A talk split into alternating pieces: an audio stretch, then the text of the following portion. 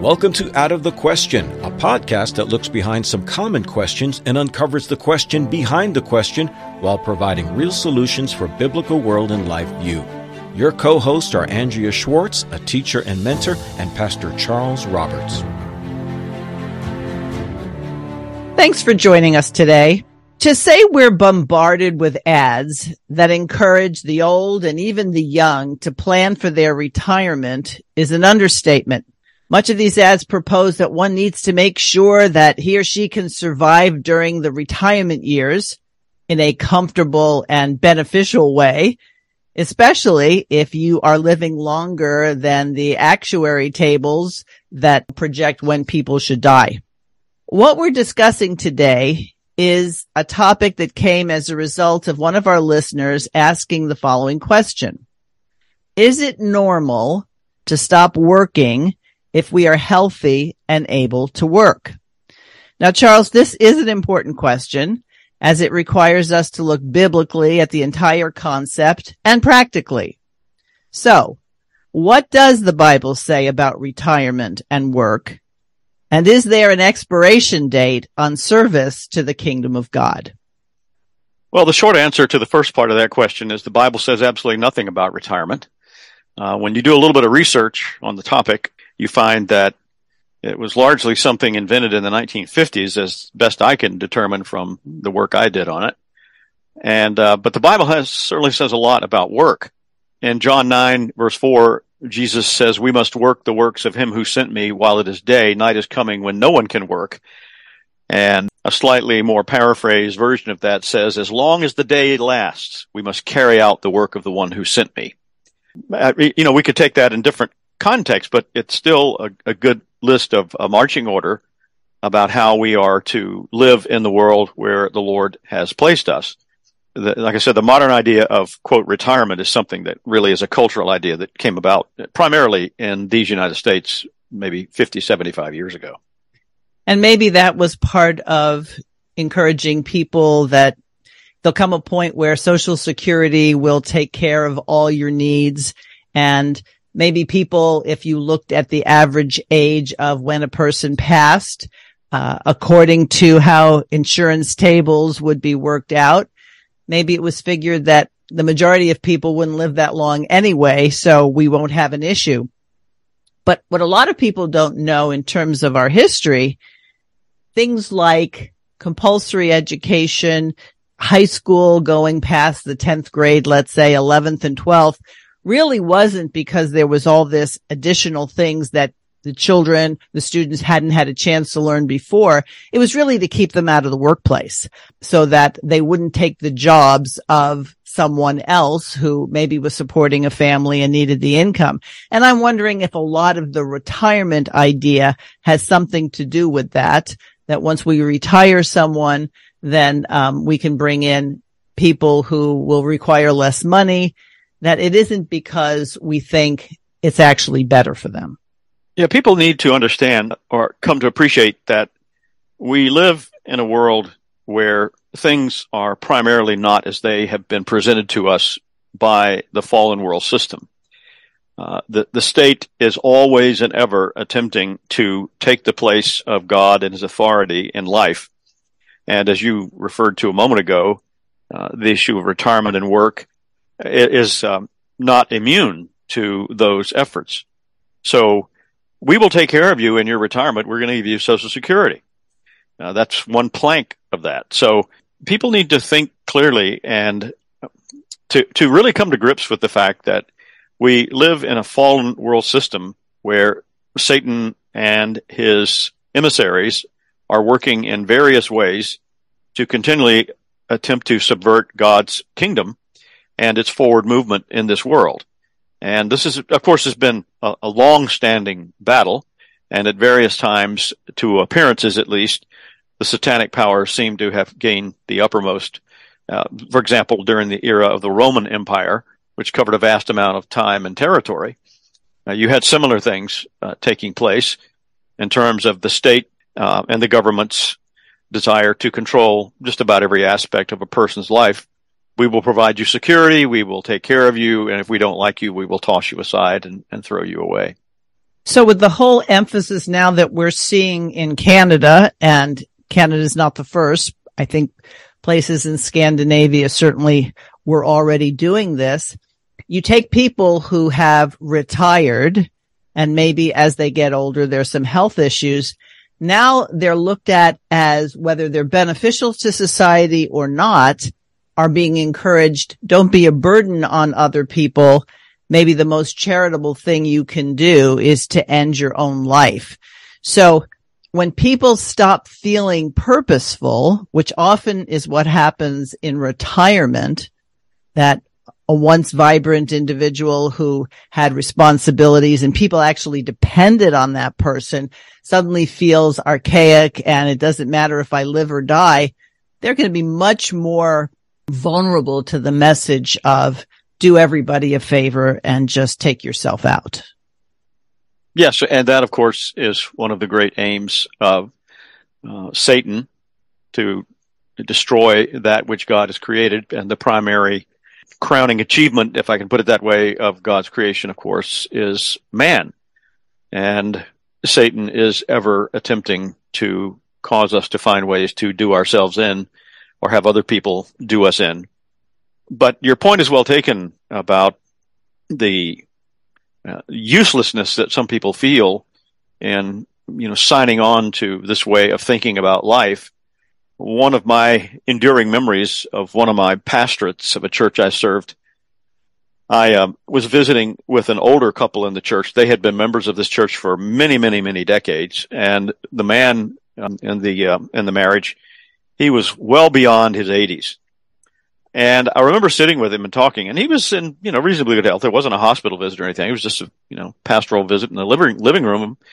And I remember him looking at me and said, I've got to ask you a question. And I said, sure. He said, why am I still here?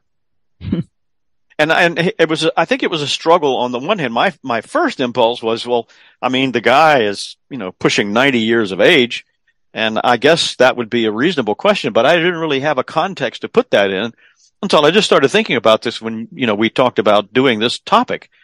And that's a point I think that, uh, bears out what you were saying. This man, uh, and he, I mean, he wasn't in tears, but he was genuinely struggling with what kind of meaning his life could possibly have at this stage where he really wasn't doing anything except sitting around looking at the four walls. And that's what he pretty much had been told to do.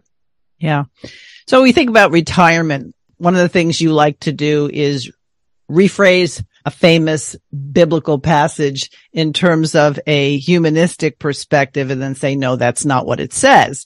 So let's go back to the days of creation. And on the seventh day, God retired. No, yes. God, God didn't retire. He rested. And if you go then to the commandment, the Sabbath commandment, which is equally a work and a rest commandment, it says, because this is how God did it, we should do it. So instead of looking at retirement after you put in your 20 years or retirement when you get to 63 or 65 or whatever it is, we should look at in terms of God's pattern is to rest one day in seven.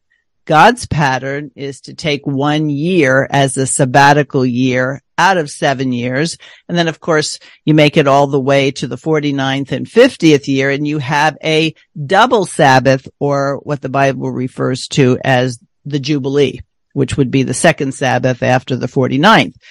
So when we order our lives in such a way that we're not doing it biblically, we're putting, you know, all our efforts into 24 seven and work from bell to bell and, and, you know, just give it all. And that's considered meritorious. By the time someone gets older and the body starts going, eh, this is not moving as well as it used to, then the idea of retirement seems like, well, maybe this is a good idea when the pattern biblically, as you put it, there, there is no retirement. One of the uh, you know you mentioned well it mentioned the example in John nine four, uh, you know which Jesus spoke those words long after the week of creation, but he indicates there his Father is still working and he we are participating in the works that he wants us to do, but much earlier than that and. Um, uh, this passage in Numbers is one that Dr. Rushdoony commented on in his uh, commentary on the book of Numbers in the Pentateuch.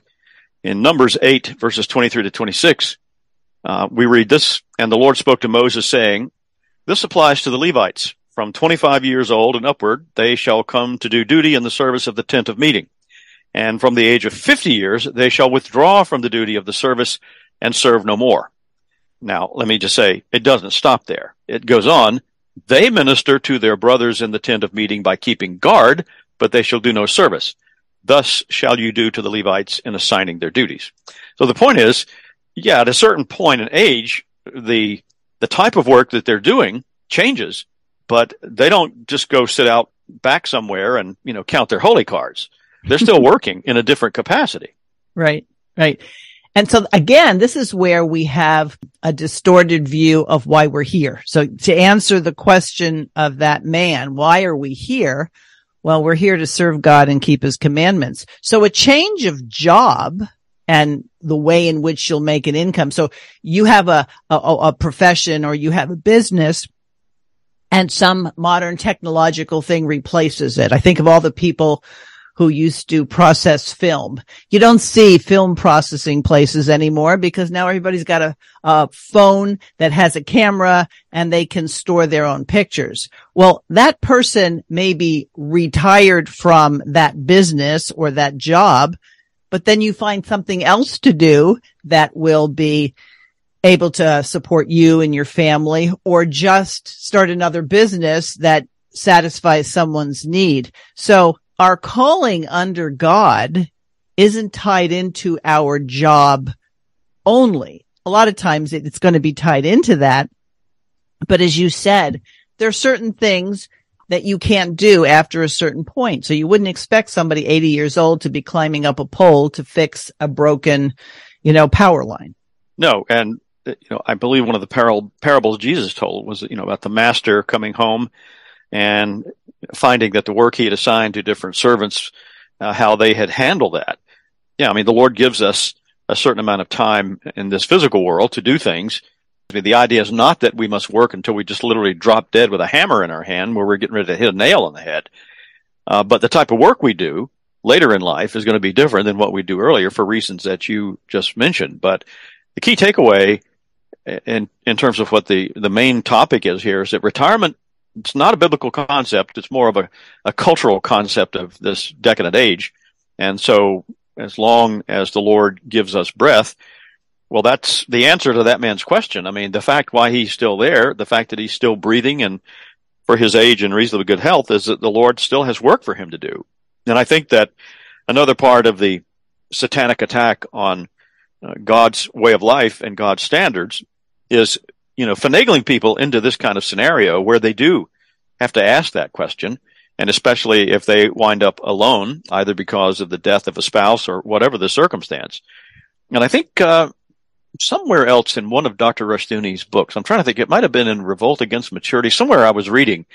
He made reference to the fact that uh, it, it's a known statistic that when people retire, they don't live much longer beyond retirement. I, I, I know there are, you know, variations in that uh, that claim, uh, but I, I think that is an accurate statement.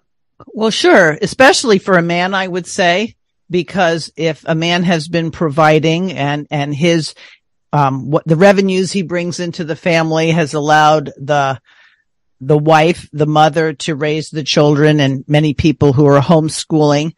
It can feel as though life is over. What, what good am I anymore? I'm just this appendage. But when you think about what the Bible says in Proverbs 16, 31, it says the hoary head is a crown of glory if it be found in the way of righteousness.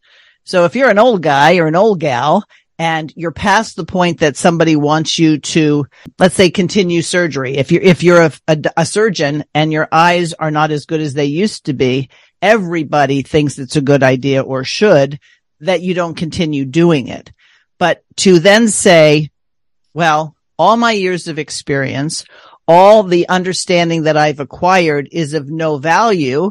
Well, that surgeon who can't see well enough to operate any longer is in a position to teach, counsel, mentor, and actually help the people in his area, his community, his neighborhood, his family, his extended family, his church to understand things that you only would really understand because of the nuanced experience that you have. So this whole idea that I'm too old, I'm now, you know, put me out to pasture sort of thing is not a biblical concept. And instead of trying to hide the fact that we're older, I think not only should we embrace it, but we should celebrate it. God still has us here. He could remove us at any point. He obviously has stuff for us to still do. I think that it's no coincidence that one of the aims of um, the globalists and the people who are trying to manipulate the world into what they've called a great reset, included in that is the aim to keep people at home, to keep them walled into the four walls of their apartment or their cubicle, glued to a screen watching Netflix or whatever it may be and ordering out and having food delivered. Because if you can be kind of isolated, then you won't live very long. And that's, you know, the way, the way God has made us, you know, we are to be in community and communion with others. And so if you can be put aside and isolated, you don't have the opportunity to interact with others and do the sorts of things that you would do after your years of physical work uh, are pretty much done. Like I said, it, it doesn't mean that we are to just drop dead, you know, working at a, at a job that we've been working at for 50, 55 years or so. Uh, th- there is a phase of life, as the scripture points to us in, in Numbers, like I read a moment ago, where we do transition to, or we should be transitioning to a different uh, phase of life. But that would mean we move into an area where we can use the gifts and skills that the Lord has given us to glorify Him in, in a different way than when we were working full time. Now, for some people, that means, oh, great, I can play golf all the time and travel and enjoy the grandchildren. There's nothing wrong with that. But if the focus of that kind of transition stage is just completely on me, myself, my comfort, and my enjoyment, then that too, I think, is missing out on something the Lord has appointed for us. And so that's why I think it's very important to be in a community of believers, however you define that, whether that's, a, you know, a church, a home church, whatever. And, you know, scripture, for example, exhorts that, uh, in the church, the older women are to, um, teach the younger. Well, if you don't have any older women in the church, the younger women can't be taught and vice versa. Exactly. And think about how I think this is really post World War II. Employers enticed people to come work for them. You know, there was health benefits, there was retirement benefits. And so a lot of people, I think, worked their job to get their retirement, to get their pension, to get their benefits package. And it wasn't really viewed as a calling under God. So by the time all that's done and they've accrued a nice pension or their IRAs or whatever, the view is, well, now I can go out and enjoy myself. Well, how sad that you never viewed that your work was instrumental in building the kingdom. For example, tithing supports the work of the kingdom. So if you were gainfully employed and you were taking 10% for your first tithe and you had your poor tithe and you had your rejoicing tithe. All these things would have been part and parcel of how you gave back to the Lord and obeyed him as opposed to just looking at your job, the grind of your job, nine to five, Monday through Friday as something that you hated. Well, I don't think God wants us to hate work. We're supposed to work because that's part of the commandment that says six days thou shalt work. Now you have to work honestly. You have to work responsibly. So the work that honors God is not fraudulently stealing from people or harming people or whatever. So this whole idea of putting off um, our enjoyment and, and, and we're counting on that. I mean, I know grandparents who are actively involved in the homeschooling of their grandchildren. I know people who have quote unquote retired from their jobs who are now serving in other capacities. So we don't want to tie it into what your 1099 looks like in order to, um, or your W-2 form shows to, to say what you're doing is purposeful. You'll know it's purposeful if it's lining up with the kingdom of God. Let me ask you, if I may, about um, someone that you and I are both familiar with, who I gather from what I know, you you knew him far better than I did, uh, and that's Dr. R.J. Rushdoony. Mm-hmm. I mean, my perception is is that uh, the, the man worked up until the point where he really couldn't sit in a at a desk anymore. Is that fairly accurate to say? Well, if you knew Rushdoony, you knew that whatever he was doing was purposeful. There are a couple of funny stories. Um, his wife, Dorothy, used to think when he would be out watering the lawn or the plants or whatever, the flowers, that he was wasting his time. And she would tell him to go inside because he's so, he's so important. He shouldn't be wasting his time doing it. And he corrected her and he said, no, that's where I'm thinking about what I'm going to write about. So he, he used the time of watering that needed to be done, but he wasn't hmm. just watering. He was also thinking about what it was he was going to write about next, what he was going to preach on next. So in his point of view, I would say that he never really thought he retired. However, there was a point where he turned over the presidency of Chalcedon to his son Mark because he didn't have the stamina to do it. But it wasn't that he had decided that this was no longer a work that required of him. So much so, Charles, that, and I love this story. So Rush is literally on his deathbed. His family is around him and they're all just sort of waiting to share with him how much he means to them and such. And then he starts preaching. He starts preaching from first Corinthians 15 about resurrection. And this is our hope. And his son related that at the end, he said, now, are there any questions or comments? so yes. you knew Rushdoony, that's how he ended his sermons. So from his point of view, he was still working, right? We let God decide when we graduate or we get promoted to heaven, but it's not a good plan to decide I'm done before God says you're done. I believe Dr. Rushdoony uh, went to be with the Lord in 2001, if I'm not mistaken. That's correct. And the interesting thing some of our listeners can do if they're so inclined is if you go to the chalcedon.edu website, you know, you can search for various and sundry articles that he's written and more than a few of these were written just within a couple of years of his passing. And at a point where probably he was, you know, uh, sick or ill enough to where he maybe he obviously didn't have the output he did a few years earlier, but the point is he continued to work and do the things that the Lord had gifted him and given him the ability to do. And uh, yeah, the story you told, I believe, not long after he passed away, um, some of that was related uh, in some of the, um, the uh, magazine, Faith for All of Life, and I believe also uh, our late brother Gary North talked about that too but yeah, I mean, that, that, that's a prime example of a man who, you know, dedicated his life to a certain type of work and ministry in the early phase and then to another type in a more middle part of the phase in the latter stage of his life, you know, something totally different. But the point is he didn't rent an RV and go around, you know, various uh, golf courses and things like that in the last 10 years of his life. He, he kept working. Right. Most recently at the Faith and Medicine conference, there was a panel discussion at the end of the conference and Dr. Joseph Morecraft was one of the panelists. Mm-hmm. And he pointed out that someone had asked him when he planned to retire from being a pastor and preaching. And his answer was, when I no longer can. Yes. I, am glad you brought that up because uh, our listeners can watch Pastor Morecraft's uh, sermons every Sunday live on, I think they have a Facebook channel at the uh, Heritage Reformed Presbyterian Church from Cumming, Georgia. And uh, it's pretty clear that, like he said, he has, he's not backing off. I mean, that man has had uh, an absolute commitment to pastoral ministry and preaching as long as I've known him and long, much longer than that.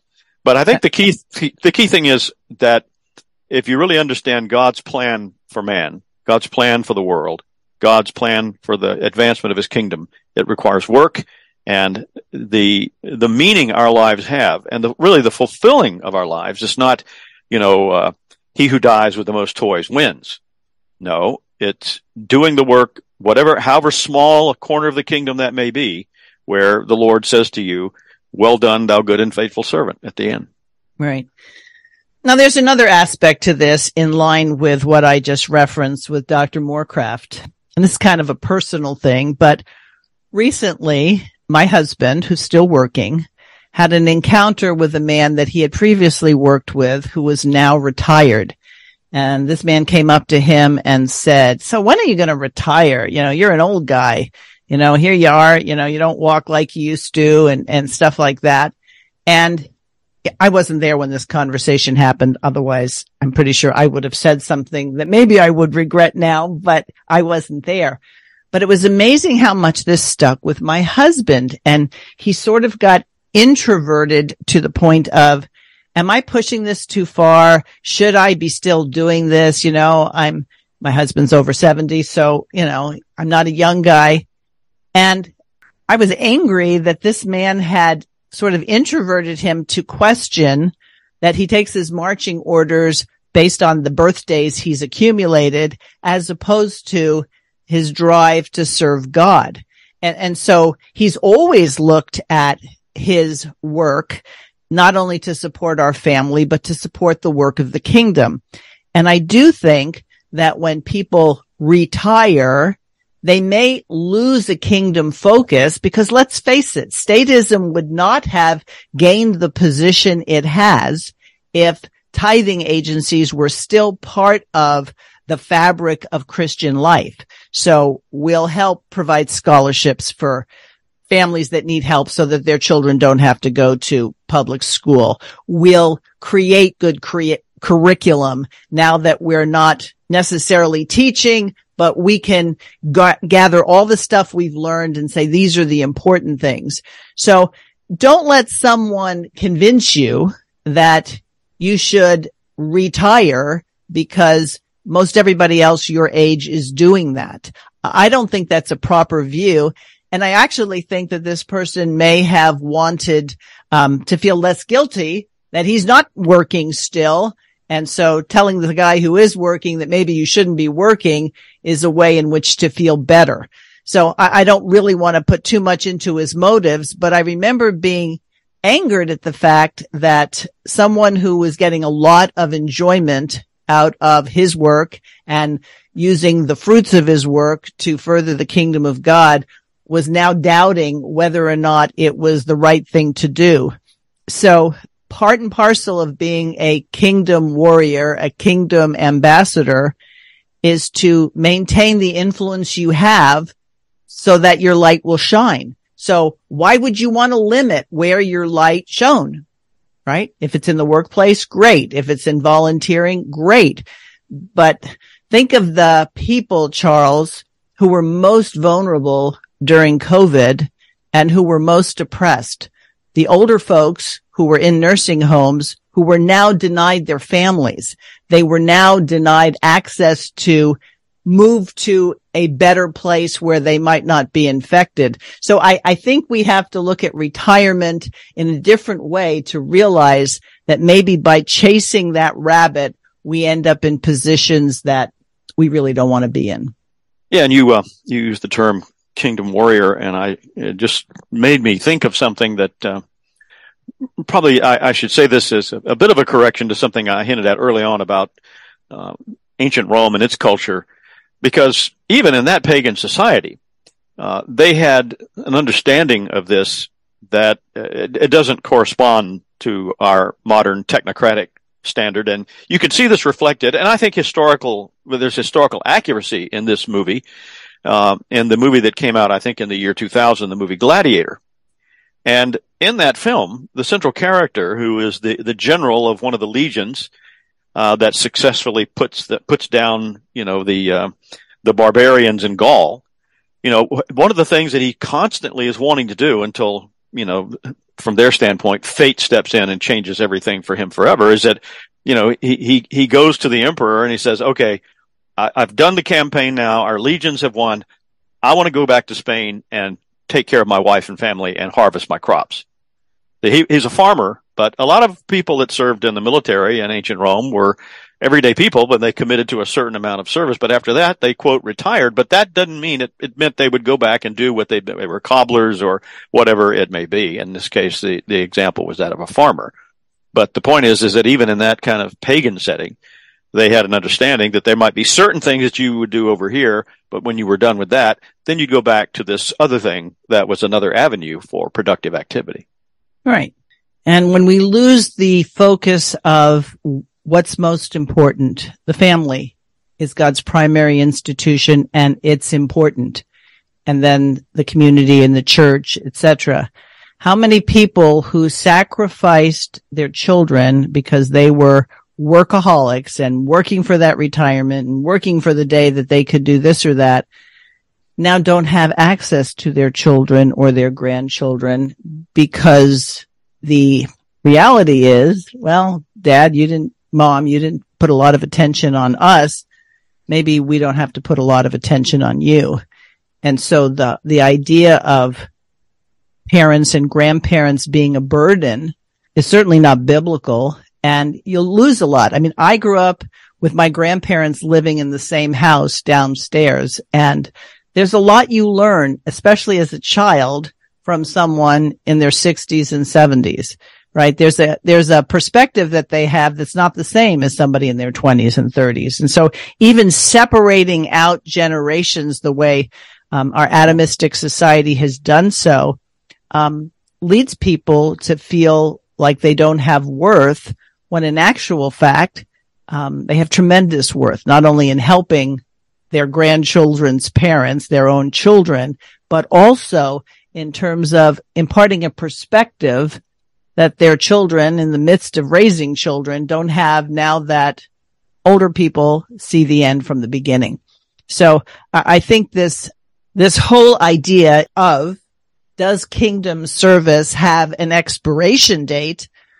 I would say not only does it not have an expiration date, it doesn't have a start date in the sense that, well, after you're 18, then you start serving the kingdom. No, I think this is you're born, your kingdom service begins. And maybe it begins as someone being trained by your parents. And then by the time you're older, then you're a trainer in the kingdom of God that helps younger people or newer believers recognize their role under God. Yes, and from the time we are born into the culture in which we live, at least in these United States, we are engulfed, surrounded by, encased in a cultural and societal way of thinking that defines for us what serving the kingdom looks like. And the kingdom in this case means, as we've referred to before, the almighty state. And that's why people have these mindsets about retirement. There is, uh, uh, there are feelings of uselessness and meaninglessness uh, when this path is followed, and I think that's engineered into the entire system. It's it's meant to be that way because it is the exact opposite of the biblical standard. And so, understandably, there are many Christians today who have been talking about uh, creating or getting involved in intentional communities where people are attempting to move to a solidly biblical foundation uh, and a worldview where the the pagan ideas are pushed to the side and we try to create a, a genuine uh, kingdom focused biblical society and in doing that I, I hope it's a priority for people who are successfully navigating those waters to recognize the the influence and the value of people who at at la- the latter stages of life. And I'm not just saying that because I happen to be one of those people, as, as you are. But I know, and and just in terms of my calling and work, when uh, I was ordained into pastoral ministry, I probably spent the first couple of years constantly on the phone calling older ministers seeking advice I mean, I, I, had no blueprint. I mean, you go through seminary, but they don't know what, you know, in terms of pastoral ministry, that doesn't really help all that much. you know, you, you get a lot more from somebody who's been down that path and they know the ins and outs and the do's and don'ts. And, uh, so that right there, and just in that example, there's a tremendous opportunity for people who have retired. You and I, uh, in, in previous ages were involved in martial arts. Uh, some of the most valuable insights that I received in my martial arts training early on were from much older men who'd been doing it a lot longer than I had. Now they didn't, they couldn't train and, and compete and fight and work out like they did, you know, uh, decades earlier, but there was a wealth of knowledge that they have had that uh, you couldn't get anywhere else. And so there's another, I mean, it's a small example, but an avenue where uh, work and meaningful labor could continue in, in some type of context. And again, I think uh, the, the, bottom line is uh, the, the if the Bible was written before this modern concept of retirement was brought into existence, then what does that have to have, does does it have anything to say to us? Well, absolutely it does. You know, that's one of the standard um, pagan rejections of, of, biblical authority. Well, you know, it was written back in a you know a, a pre-industrial time where you had these nomadic people wandering around the desert. Da da da da. Um, but of course, that's a totally meaningless objection because people have not changed one iota. If anything, maybe they've gotten worse. So the advice and the guidance that we receive from God's word is absolutely relevant to this issue. And it is the path of life. It's not the path of death. Right. Unless anybody considers it an insult to be called ancient, let's not forget that the Bible talks about God as the ancient of days. So being ancient isn't a slur. It's a, it's a, a, a positive beneficial thing because we're eternal beings. Our time on earth is limited. It's a blip on the screen. If you take human history, um, the amount of time that most people live probably wouldn't make it on a timeline unless it was miles and miles and miles long. So we need to have perspective that while we're here and work, as you said, the Bible talks about while there's still day, that we don't want to be remiss in seizing every opportunity to exercise what we're supposed to do before the Lord. Absolutely. So when it comes to recommendations, like we always like to give a book recommendation, and this may seem a little strange, but um, I'm going to make it anyway. Dr. Rushdoony's one of his later works that he wrote later in his life. And for those of you who wonder about new books that come out after his passing in 2001, these were written and were in a drawer. So he had written them, but he hadn't had them yet typeset and published, but his book in his service and it's a biblical call to charity. And the interesting part about this book is that he spends, I don't know, a good number of early chapters, not even talking about charity, but talking about the law of God and the importance in having a biblical world and life view. So for those who are contemplating, okay, my time in my chosen profession, my time in my job will be coming to an end for legitimate reasons. And I'm not talking about the illegitimate reasons that we referenced earlier but start looking at what you can do in terms of making the transition from this is my job to now this is the area that I'm going to put my time and attention to. And it doesn't mean that it has to be something that doesn't produce an income, but it might not produce or have the need to produce an income if you're situated well enough that you don't need to be accumulating weekly, monthly, yearly income but it gives you perspective on if your eyes are open, there's plenty to do.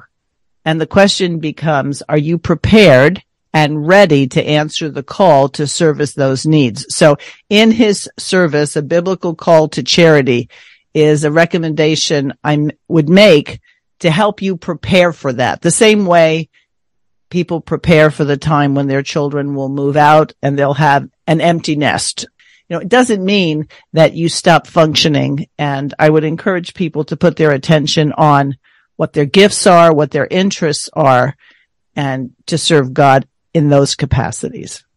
Yes, and if I may, I would like to recommend, uh, I think I mentioned it earlier, uh, Dr. Rushdoony's book, uh, Revolt Against Maturity. Um, he, one of the early chapters in this book is called Work and Dominion. And uh, it's in this chapter where he does have a few things to say about the issue of retirement. But um, you can read this book online at the Chalcedon website. I think it's just recently been put into ebook format. Uh, but if you're like me, you want it in all those formats. So I've got the hardback and the ebook, and I would mm-hmm. encourage our, our listeners and readers to avail themselves. It's a great, you know, I, I, think it may be fair to say it's one of his lesser known books, but I think it's one of his best, Revolt Against Maturity. Yes, it was definitely a life changer for me because I had always struggled with understanding psychology and yes. coming to faith. I thought, well, psychology is something that the Christian has to put aside. And Rushdoony dismisses that idea very handsomely, I might say. Also, I should add that for those who like to listen to books, a number of the titles, I think most of them at this point are in audio format. So whether you like to read on a device or hold a book in your hand or listen while you're working or driving, all these platforms are available to you. Yes, and I think uh, one of the more recent things that has been done is I don't know if these are just some of the lectures, but you not only can listen to the audio, but you can also get the PDF transliteration, the, the printed version. Transcript, yes. Transcript, yes, that's what I was looking for. Yeah. All right. Well, I hope our listener who asked the question has received um, perspective when he listens to this. And uh, I especially like Charles, and I know you do as well, when people have questions that arise, especially when these questions arise from earlier podcasts they've listened to. So share them with us and uh, assume that if you have the question, somebody else might as well. So Indeed. out of the question podcast at gmail.com is how you reach us. Thanks, Charles, for another discussion. Thank you, Andrea. And we'll talk to you next time. Thanks for listening to Out of the Question. For more information on this and other topics, please visit chalcedon.edu.